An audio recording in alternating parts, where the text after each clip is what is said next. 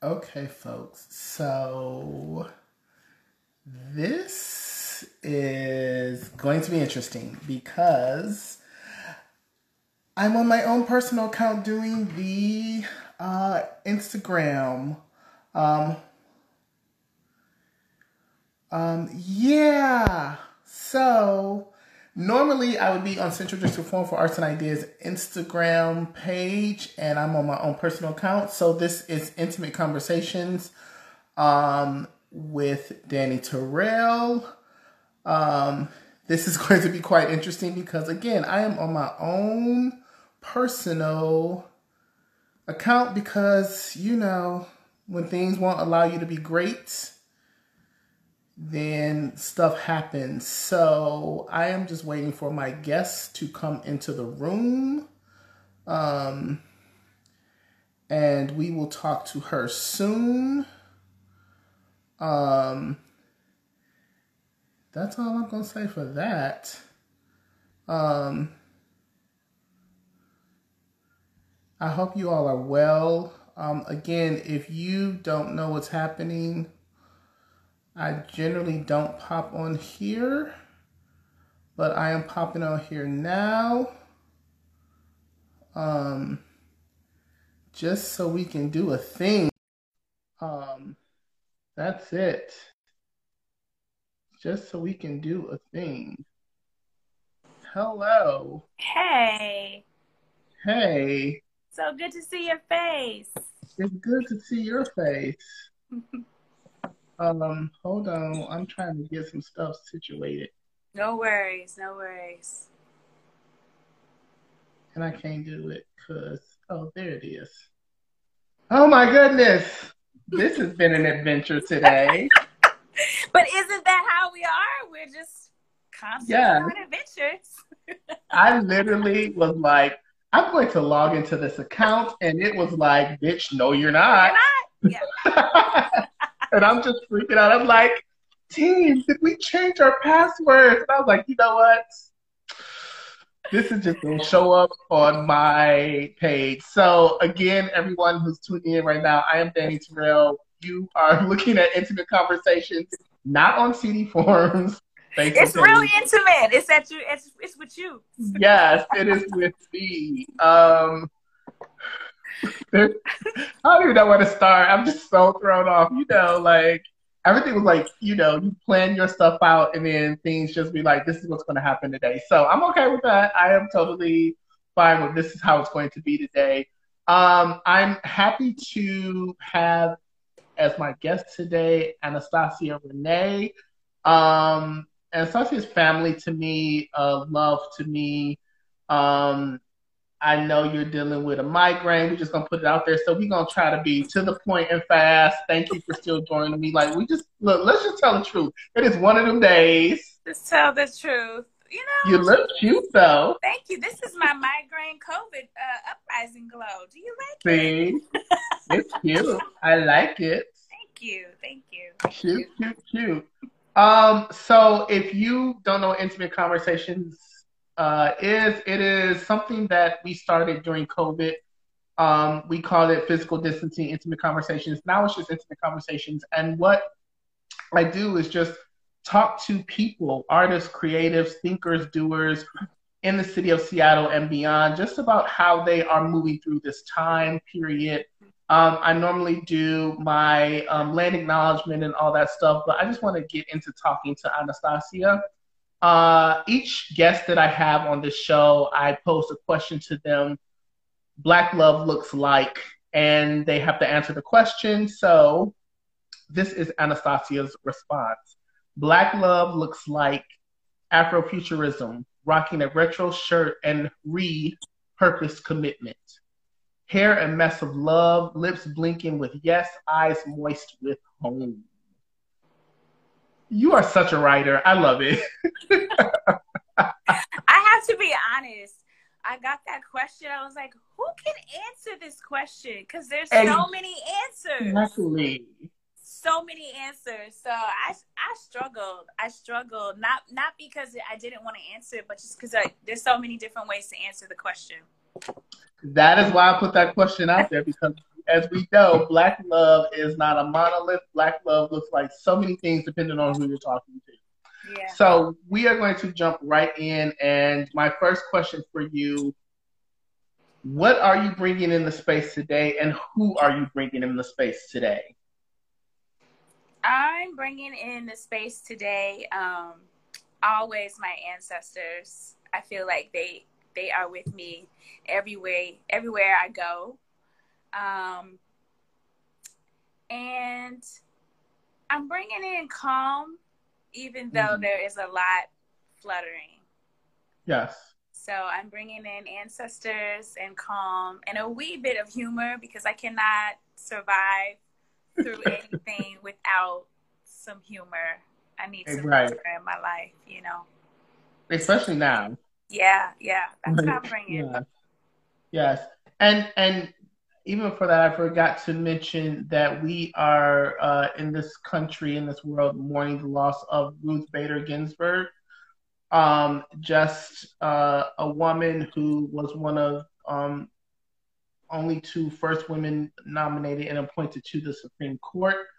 Uh, she fought for women's rights, rights for LGBTQIA community, and multiple things. And she was a tough cookie. So she passed away, I believe, yesterday. Um, and and as we know, as we know, we need to get out there and vote if that is what you believe in. Um, I say that because I know people don't believe in voting, and that there's nothing you believe in what you believe in. But if you believe in voting, please make sure that you vote. We are we have been in a four year struggle. I mean, longer than a four year struggle. But with this particular president, we have been in a four year struggle, and it's just going to get worse if he is voted back into office. Yeah. Um, so I would like and, to tell people to help people that cannot vote. You know, there's a lot of us who can but We're like physically able. We got it. We're like the ballot, or I'm walking, or I'm mailing. We have all the answers, and I just want to encourage people out there check in on your elders and check in on people who it may not be just like, duh, I can do this. Check in on them and see what you can do to help while it's still kind of early. Um, even though it we are during COVID times. Like check in on the folks who aren't talking about how they're voting and yes. what they need. Yes, those that are disabled, elderly, those that you know need a ride if you have a voting place you go to. Just thank you for that, uh, making sure that happens. So, um, I just wanted to bring that into the space. Uh, you know, we are we are in some we are in some movement right now. Um, and speaking of movements, what are you moving through right now? Oh my goodness. Yeah, I'm coming with the questions today. you know, I feel like a tornado because if I remember correctly, um, with my research, you know, my research brain and my kid brain, the a tornado what makes a tornado is the polar opposites of the heat and the cold mm-hmm. right that's what right. makes it and i and i feel that way in terms of sadness and happiness or anger um, and calm like there is a there is a real piece of me that is i know it sounds weird but that is so centered mm-hmm. and focused and like none of this is surprising you know, as someone right. who, who was writing science fiction about the apocalypse two years ago, that I'm still working on, you know, like half the, the stuff I wrote is coming true. What, why would anybody want to buy the book? But anyway, right. I, so there's a piece of me that's like, of course, of course we have mm-hmm. fake mosquitoes, and the president is this way, and the climate. Like, why right. is anyone surprised? Um, and so I'm moving through like, yep. I'm feeling like, all right, this is what's going on. Uh, this this is how it is. Maybe these are the steps that we need to take. Uh, this is what we need to plan. And then there's the other half of me that's like the burning Elmo. Like, like every day I'm looking around. I cannot believe this. You know, what more can I do? So I, I, right. I feel like those those parts of me um, clash. And then there's the other piece of like the world still it still has to go. I'm just not um I haven't. I'm not one of those people that can just take a break. Uh, like I'm just gonna take a three month hiatus from the world. Right. You know, I still have to. I still have to push through. I still have to work. I still have to be a parent. I still have, you know, life still has to go on. So I think exactly. I, I battle with the with with what is normal versus can you believe what is happening versus do you see do you see what is happening right right and right. I, I i feel like i'm i'm like this with it there are days when it's all i'm like all right right and there are days when i'm just completely baffled by humans by nature by history um, mm. and curious about the future because I can't mm. say that I that I am a supporter of Afrofuturism and only think that everything is going to be dim and doom and gloom. I think that's right. the struggle too, you know, like if I believe um, in a future and what it could look like, I have to have some sense of positivity with all mm-hmm. this. And I think that that can be hard, especially during these times. Right. I don't even right. know if I answered the question. I, I think you I did. I think I did. We did. I think I, I was. I'm sorry. I'm, I'm. I'm. Text messages are coming through after my emergency. Oh, what happened to our baby? We're, we're all right. We're all right. right. I know. I'm like, we're staying right here. We are not about to like yeah, you know, we stand right here. Um, but if someone from CD Forum the team is watching, can y'all please let folks know to move over to my page or Anastacia's page to watch Come on over. Right, because we ain't moving. We good. Uh, what brought you to so something that you said that hit me like the calmness. Um. I think I'm so focused right now on where I want to be and where I want to go that it's like I am not really. It's white noise right now. Everything else, and I and I also think that we get to that point because it's just like it's not like we haven't seen these types of chaoses arise in different ways. Mm-hmm. Um, and so yeah, there are moments where I'm just looking outside and I'm like, what the hell, world? Why? And there are moments I'm just like, screw y'all, do what y'all need to do. I'm just chilled. I'm just doing yeah. me. Yeah. Um, so I appreciate you saying that. You know what? Too, I had to realize. I don't know if it's be, if because I'm a mom or, you know, because I'm a teacher, but there is a percentage of us who haven't. That's one thing I had to tell somebody. There's at least 30% of the people going through this time who, in their lifetime, they haven't experienced right. any of the things that are happening right? So can you imagine like nothing nothing like this has ever happened in your life and then you're in it and you're you're also right. expected to like do something about it. So I feel like that's some of the energy that I'm feeling too. There's a lot of people who like, I'm sorry. I've never seen I didn't know about locusts. What do you mean locusts are in the back? Right. What what, right. what do you mean? Um you know, there's a, there's a lot of things people haven't experienced. So balancing letting those people know, sweetie, this has happened before, um, and it might happen again. Right. And you, we will push through. Exactly. And, yeah. You know, it's, yeah, I, I look at especially like black folks and how we endured for so long, um, and our adaptability Yeah. and our adaptability does not mean that we are complacent. That means it's just for in order for us to to endure more, we have to adapt and think of new and different strategies mm-hmm. and rework things. And it's always funny how um, I would say, especially like um, within the the the election the first time around, like white folks, especially white women, were freaking the hell out and and looking for black folks to save them. And we was just like, you know how many presidencies we went through, and like this was our reality. You know, and I realized like there are certain people in this world that they don't have the ability to adapt.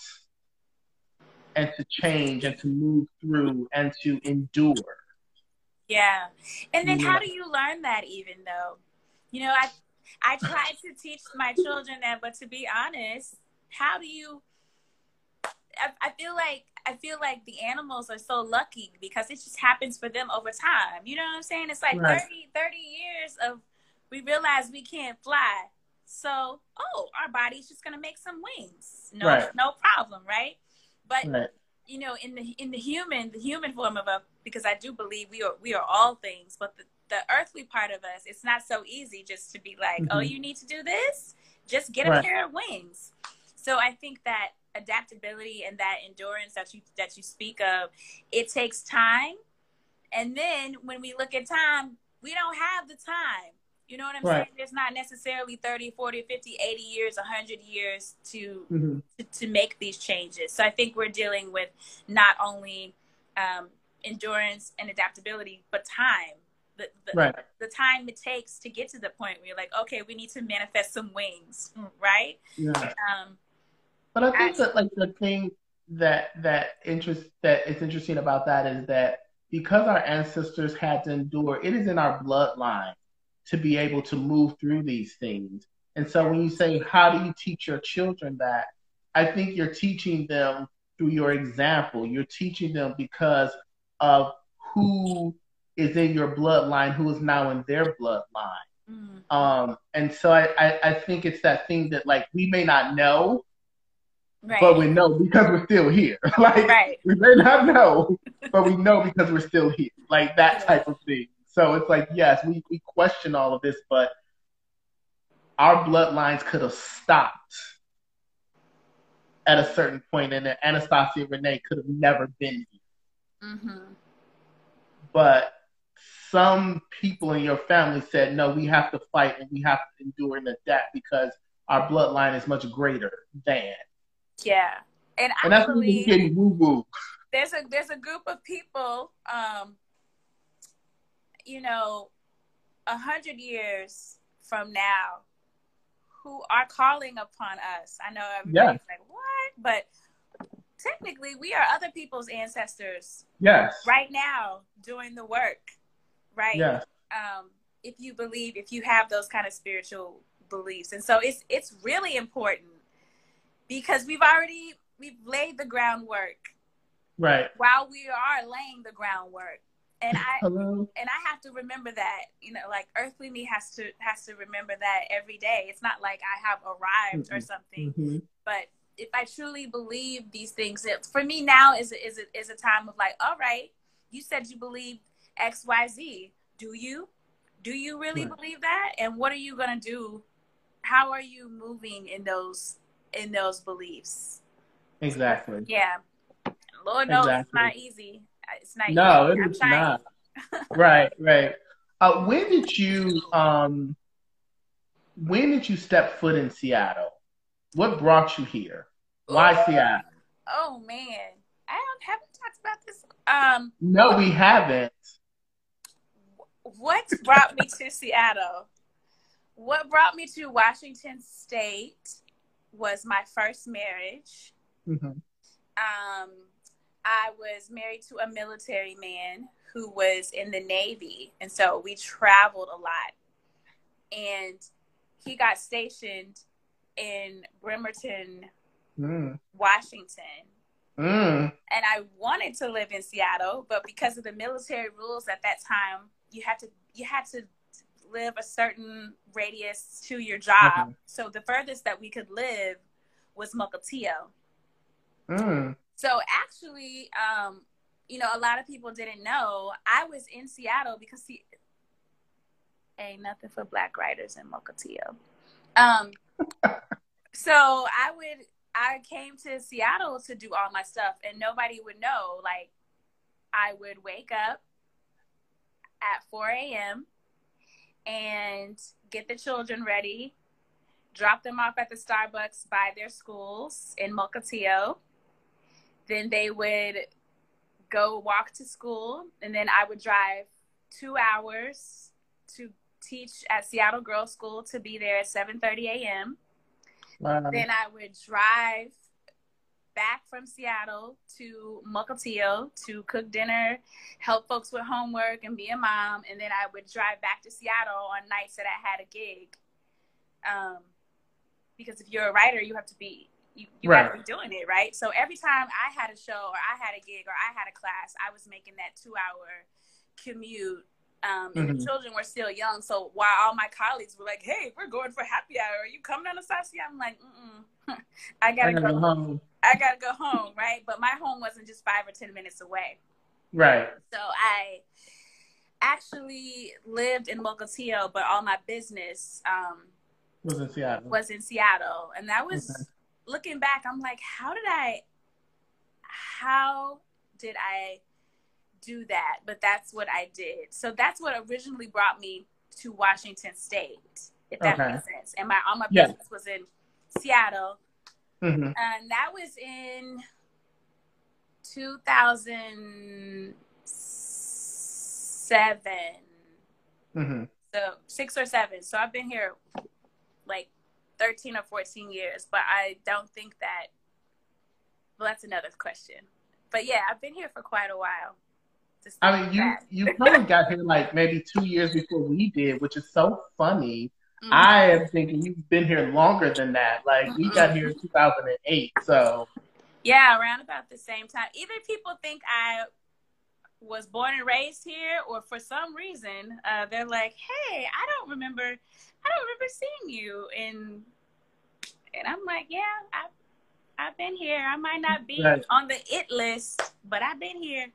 Right, right, right. Uh, what's making you stay here? You know.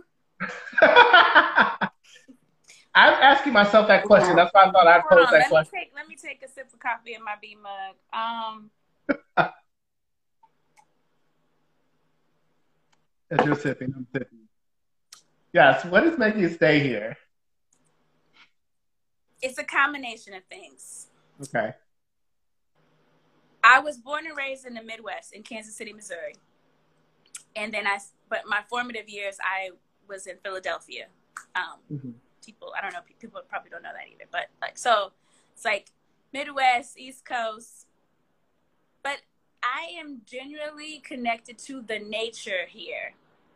Mm. I love the trees, the grass, I love that no matter where you are at any given moment, you could get to right. some water here. I don't have to pay to get to some water. I need right. water in my life. It's part of my spiritual practice. Like I need to be able not to get in it, but to see it, to sit by yeah. it, to pray by it, to ritual by it. You know what I mean? And so the nature is a lot of what has kept me here. And earlier, before that, um, just in in Kansas City, it's I can't be, I cannot be a queer black woman in Kansas City.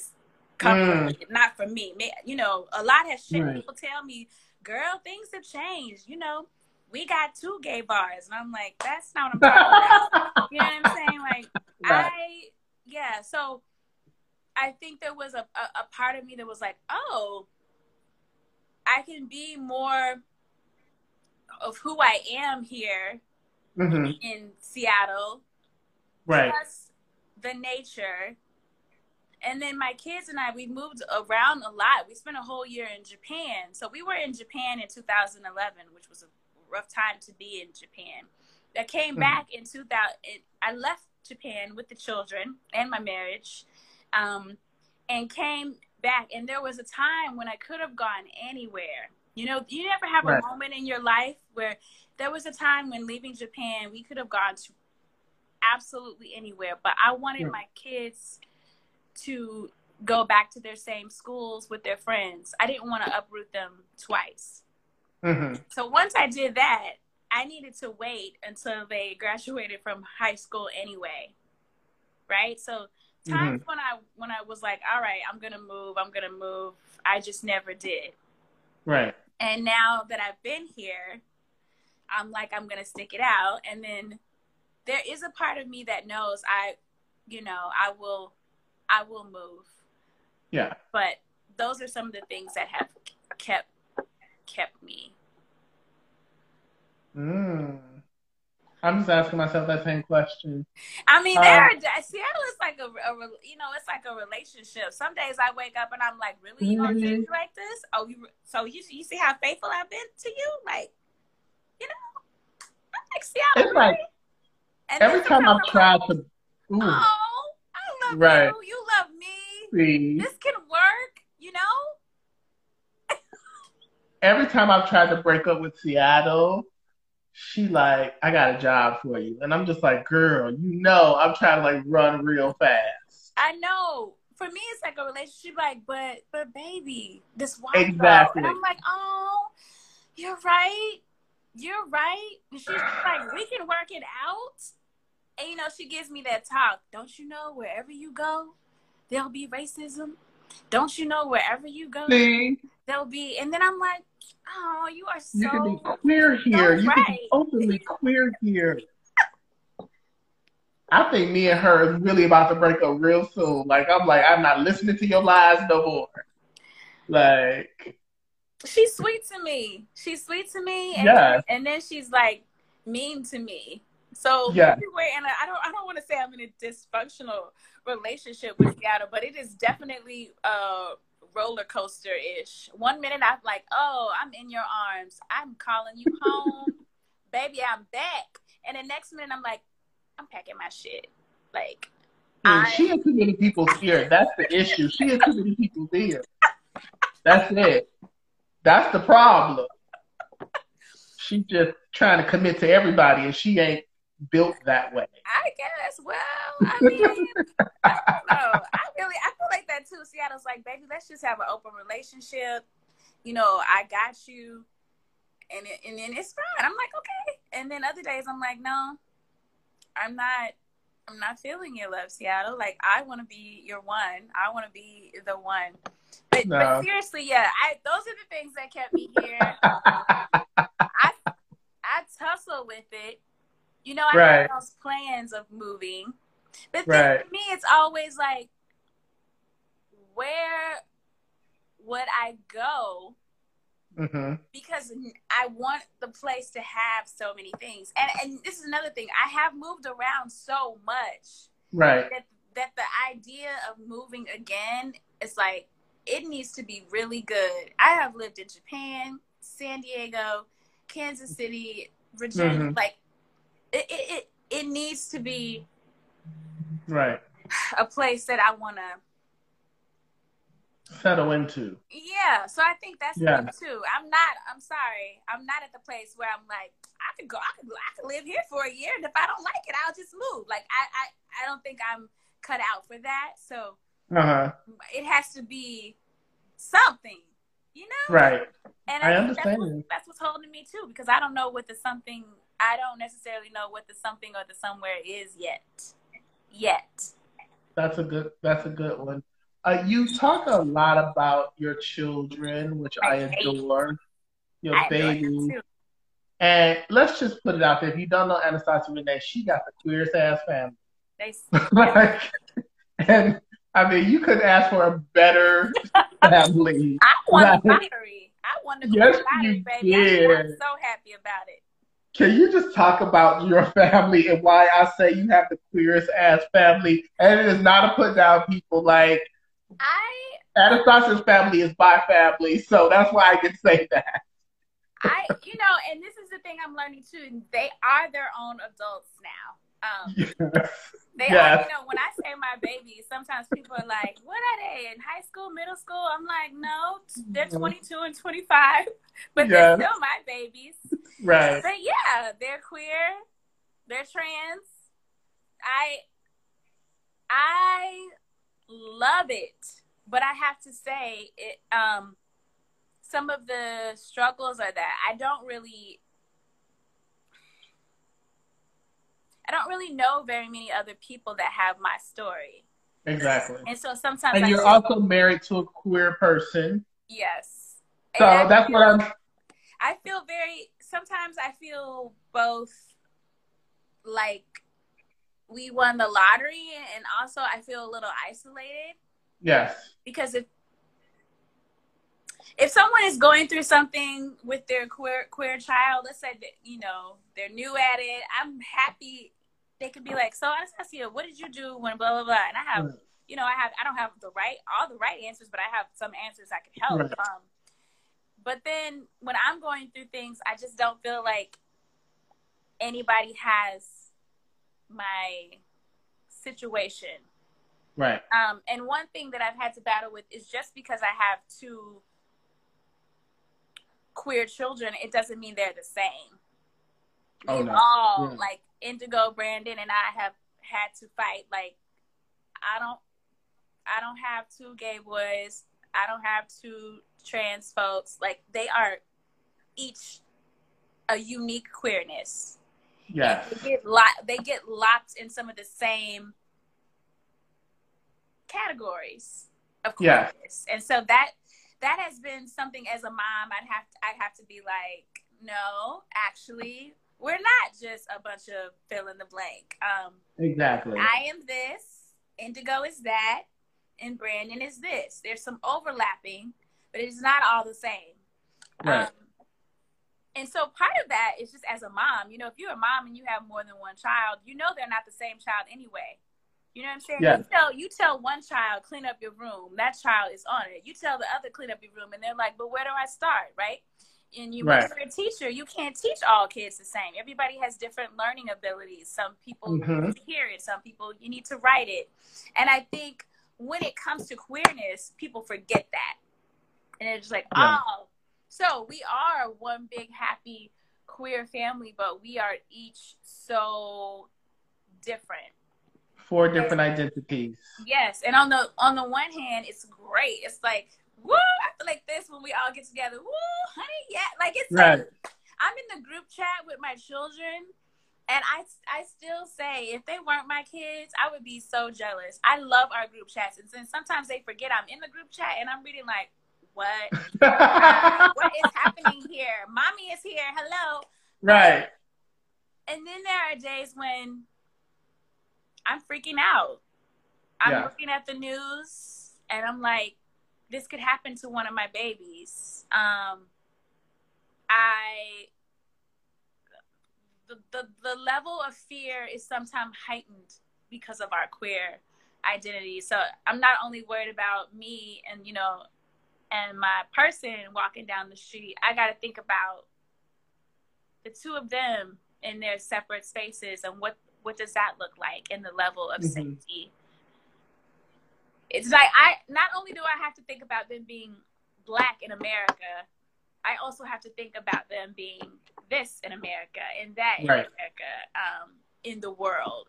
So the, the, exactly. the, level of worry I feel is heightened sometimes, but and also but the level of joy mm-hmm. is heightened too. I would say like the beautiful thing about Indigo and Brandon, which I so appreciate, is that one how they're in relationship with each other um, it is a beautiful thing to see when siblings can be in relationship with each other. Mm-hmm. Um, and hang out with each other and support each other. And then anytime that I see them on the street, it is just always love. Yeah. Like it is always, and so, and that's a direct connection to who you are as a person. And I would just say, like, I always appreciate the love that they show me and Mr. B every time we see them on the street. And of course, it's like you see them on the street and you're just like, okay, if anybody fuck with them, like we don't, like you know.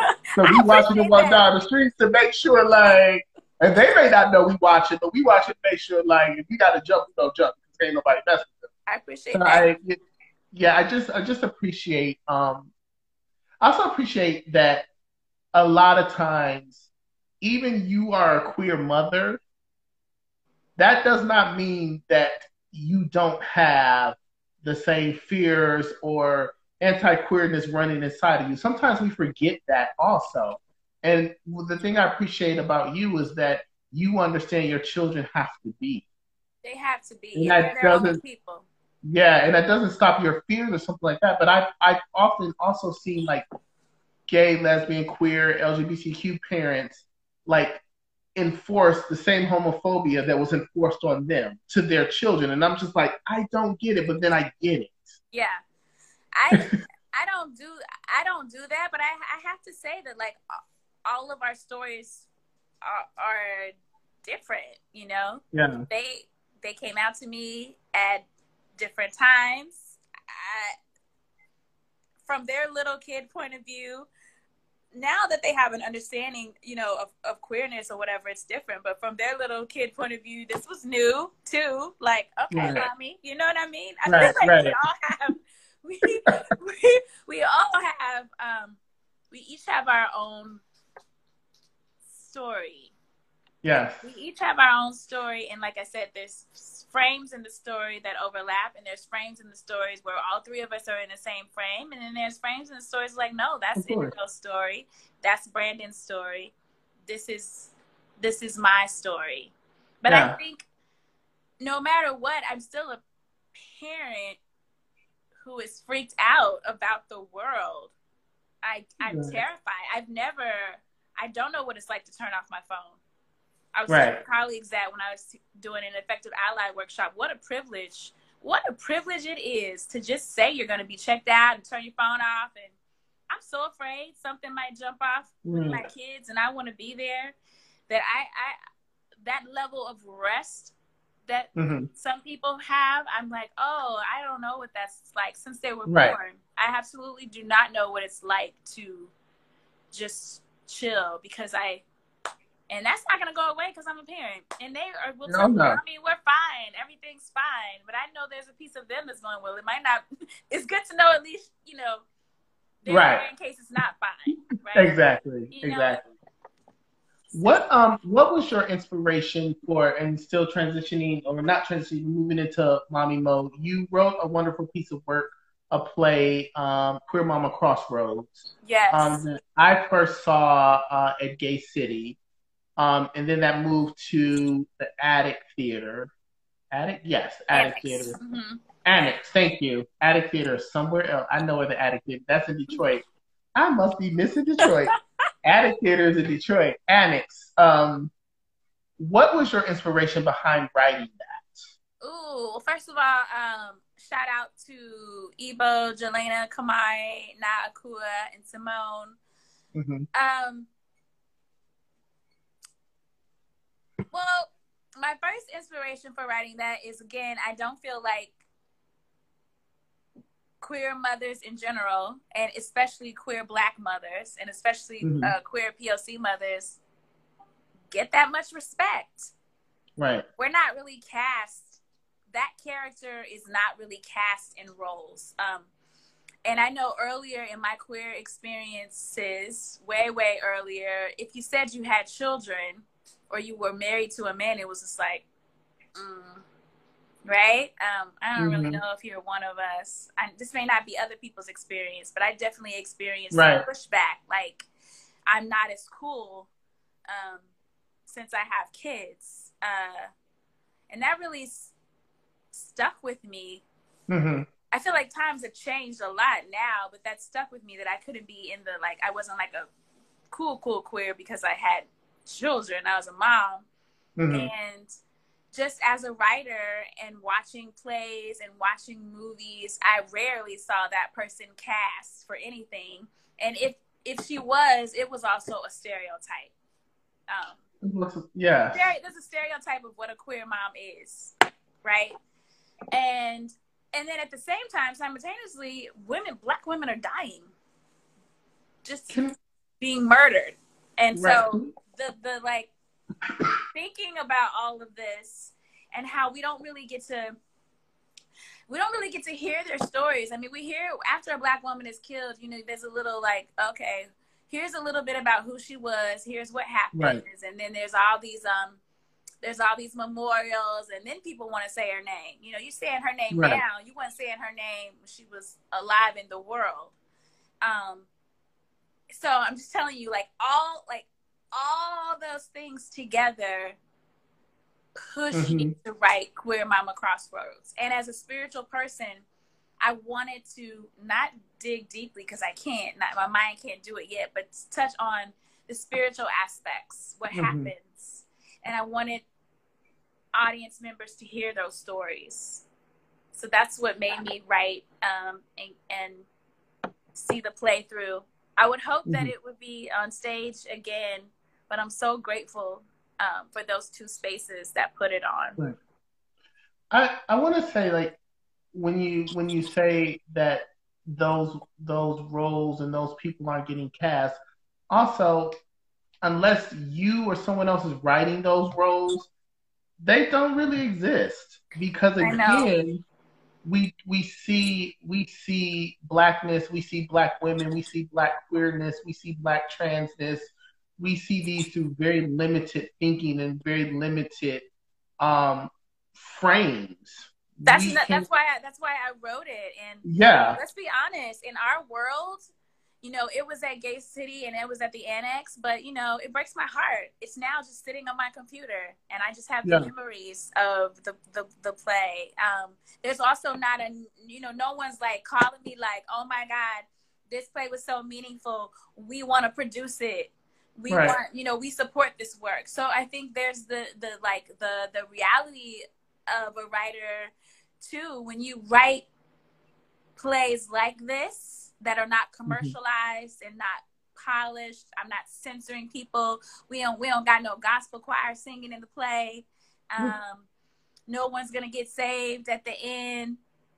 There's no romance in that way, right? right. It's not linear. So when you are someone who who who already writes experimental work and you have big ideas and they're a little like I guess you could say boundary pushing, like the idea that that they will get picked up and produced and pushed is is is it's not impossible, but it certainly is difficult. Mm-hmm. You know. Mm-hmm. Yeah. Wow. I'm glad it was produced when it was. Thank you. And you know, it can come back again. it could. You know. I'm just saying, we'll, it can come back we'll, again. We'll see. Um, we'll see. Yes, you are an artist. Uh, a lot of people know you as a writer. Um, you were Seattle's civic poet um, for two years, I believe. Mm-hmm. Um, what were the highs and lows of being Seattle's civic poet?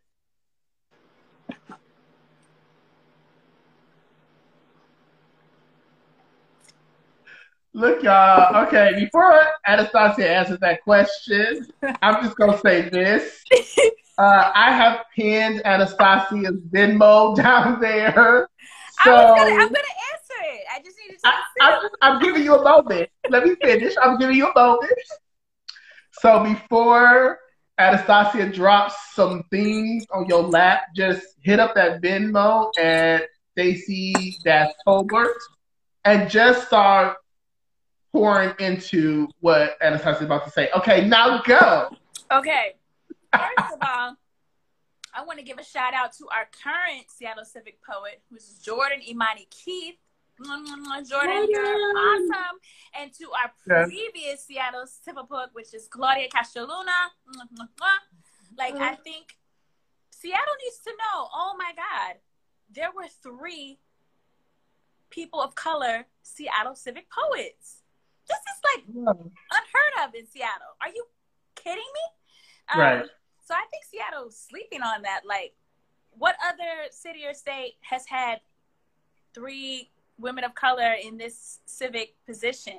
So that's right. one thing that kind of bugs me because sometimes I, am talking about Seattle, Seattle as a lover or a girlfriend. I'm just like, boom. I need you to be more aware, Seattle. Right. I love you. I need you to be more aware. So I had, I want to say that um, for my term, I was second. And what I want to say about second or being the middle is when the first person does it, it's really exciting and like people mm-hmm. are pumped. Ah, it, it could seem like the world is open to you. And when the third person does it, they have already had two experiences to to learn from. And so people like, right. well, we've learned from the past two. And I feel like when you're second, you're still kind of um, making it happen. And what I love about the position of Seattle Civic Poet is that you do get to make it happen. You know, you're you have your own projects that you see see through. But I feel like during my term, a lot a lot was happening in the city Um, and then I wanted to do so much. I was like, I'm gonna. You want to do this? I'll, I'll help you. I'm a civic poet, and I I, I think I kind of mm. bit off more than I could chew because I was like, if I you know, if the Most High is going to allow me to have this kind of position, I want I want to help communities as much as I want to help. So I feel like it was glorious and wonderful, but I did a lot, and then at the end, I feel like I didn't do too. I didn't do as much as I wanted to do. Mm-hmm. Um, but what I did enjoy the most about it was reconnecting with people that I met er- earlier when I first moved here and then making new connections with people mm-hmm. that I didn't I didn't even know existed in the city or people that were doing work that I had no I I had no idea about. And my right. other favorite thing was um, when I curate, I love to bring voices together that may not necessarily be together. So I mm-hmm. loved the intergenerational work that I was doing, you know, bringing like youths with, with some seasoned folks together. Um, and then at the end, celebrating some elders in the community. That was one of my, right. my favorite things to do. Yeah. Seattle produces celebrities, local celebrities. Um, how do you navigate that space? Because okay, so the local celebrity is for me is that people will ask you to do a bunch of stuff because they see you starting to do things, and then there's also a handful of people that think that you like work some voodoo magic to get to the thing that you got to, or that you're kissing somebody's ass, or people think that they just know you because of the work that you do, but they actually don't know you. Like there's so many different things. Um, how do you navigate that space? You know what, Dani? I I know this is gonna seem weird, but I don't I think I don't move through Seattle like a celebrity. Mm-hmm. I'm still I'm still shook. I'm still a, I, you know, pre COVID, I'll still walk up to you and give you a hug. I'm usually the one checking in. It's not, so what? All my books or things I've done, I'm like, hey, how are you? I'm thinking about hmm. you. Are you okay? I, I think I don't, I don't move through the world like a celebrity. What I, what I will say is if you are humble and you just everyday people, people forget about all the work that you are doing and all the work you mm-hmm. have done. So sometimes that can backfire, right? If you move through mm-hmm. the world like, you know, regular people, somebody's sister, somebody's auntie, somebody's mentor, somebody's, you know, home person, mm-hmm. then people forget like, oh, you've done all these things. Mm-hmm. Um and I but I still would rather choose to move like that.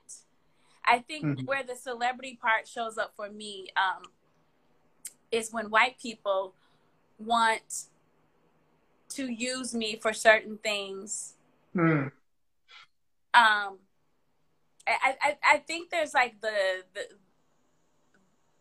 a list sometimes that folks pull from, and so in my experience, not necessarily in the last three years, but in my experience, I wasn't the kind of celebrity that was on the um, the blacklist because I wasn't.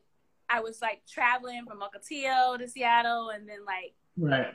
So, I, I feel like some of my folks were like, Anastacia, who? She wasn't at the Kwanzaa event. I don't know who that is. Like, who is she? Right? Or, mm-hmm. um, I thought she was a poet. No, she's a teacher. No, she's a playwright. Oh, she does all of it. Like I, I, I feel right. like for a while I was stumbling through that, and then I was performing and doing things with white institutions, but I mm-hmm. was the only black person. Mm-hmm. But then black people weren't showing up because they were like, "You, you do things with with white institutions." So there I was being super black. in the white institution, yeah, and not seeing people of color because they were like, I'm not going there or I'm not doing that. I don't even know. I, I, I don't know. I felt like for me, it, it was like, um,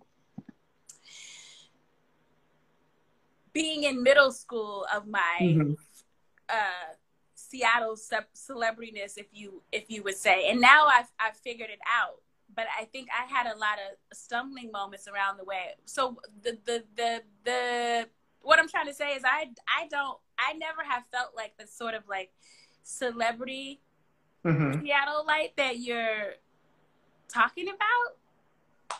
And then when I think about it, I don't want. I just want to be. I'm just Anastacia. I want to. Mm-hmm. I want to excel in my career. And if I open a door, I want 25 people to come in. And then there's also the part of me like I'm not 23 anymore. Like right. this is my career. None of this stuff is. I'm not. This is. I'm not a hobbyist. So mm-hmm. the the things that I do in my career, the work I share, the things I write, um, my podcast, our podcast with Reagan's Deep End, and all the other things I do. They're so important to me that I. What's the name of the podcast? It's the Deep End. Yeah. I tend to focus more on the work and less about the celebrity part. In fact, things mm-hmm. like this make me really nervous. I, I, freak out every time there's anything live, anytime I have to share my work. I literally I don't listen to my, I still haven't listened to my TED Talk fully. I'm not, I'm just regular. I'm just regular doing I would work. say you and I are the same in that way. Like, if I do something, I just won't watch it ever again because I'm like, I don't need to relive that moment in time. Mm-mm. Um, and and and just because of that, that you know, I just don't watch stuff. I think like for me, you are pretty well known and and and people know who you are and your work shows it.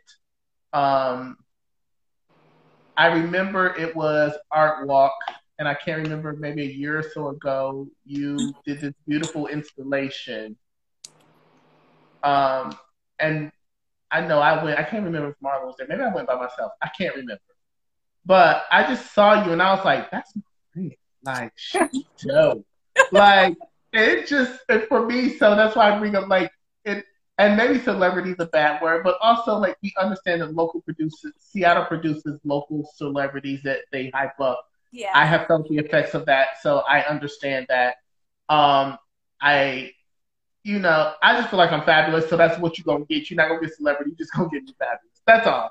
Um, but just seeing you in that element as as my friend and just understanding your dopeness and understanding like how people were reacting to you there's there's things within the, the work that you do be it queer mama crossroads the deep end podcast your books your poetry or you just showing up it is something beautiful and magical about that mm-hmm. that we need in this city and so you may not feel the effects of things, but seeing you navigate that space in, in, in the installation, it was just something really magical about that and really beautiful about that. And so you a celebrity in my head. So I'm just saying, I say that all to say that in my head, you are a celebrity in my head. Um, and we've worked together um, at least twice. We've mm-hmm. worked together, and then we've been in the same performances, but we've worked together twice. Um, and you be bringing stuff out of people. I just want you to know that also. We are coming close to time. Um, I just want you to know that also uh, there is power in what you do and how you bring it out of people. And I remember one day after we were, it was a fat guy, it was something, and you just walked up to me, and I think I just bust out crying it was just something about like you were just bringing too much damn energy, and I was just like, no, I'm not ready. and I just remember crying. Um, the other thing that I just want to try to fit in while we have time, um, your writing. You you have several books out, and I've also if you if you all go through the comments, uh, Anastacia-Renée dot Anastacia dash Renee dot com. You can purchase um, her books. You can see some of her work on there um, how has writing moved you out of hard situations? How has your art moved you out of hard situations? I want, I, it is true. I am strong um, and resilient and persistent, but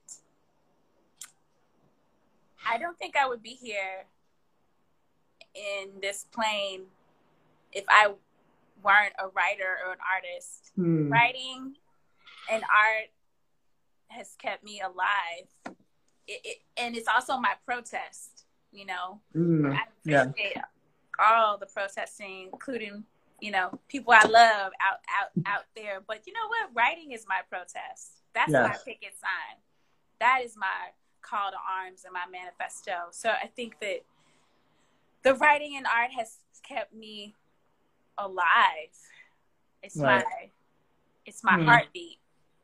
Right. But I don't know what I would I don't I just really don't think I I'd be here or not not at least not this iteration of me if it mm. if it weren't for my writing. And you're right, like it's inner it's an energy to me. It's not a hobby, it's not a thing.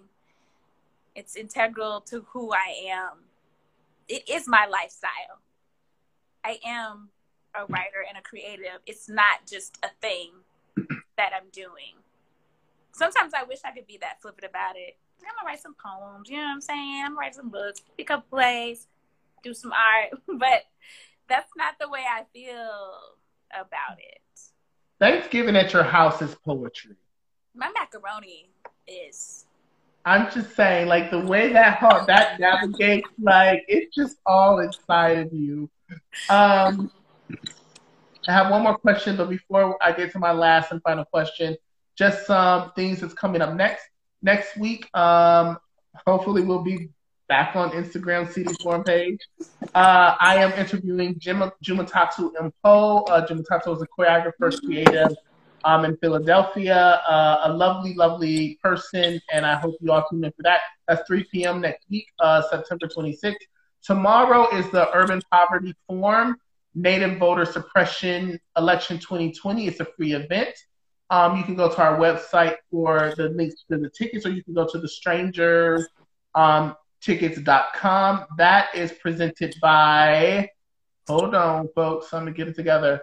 Um, that is presented by Town Hall. It's featuring uh, Representative Ruth Anna Buffalo, um, Fawn Sharp, and Robin Little Wing Sigo uh, CD Forum, Town Hall, the Mahogany Project. Um, we are all sponsoring that event. Uh, that's a free event. Again, you can tune in um, to that tomorrow. Go to thestrangertickets.com, and it's the Urban Poverty Forum, um, Native Voter Suppression um, Election 2020. And uh, we have Humanity, an Evolving Perspective with Vanya Bynum.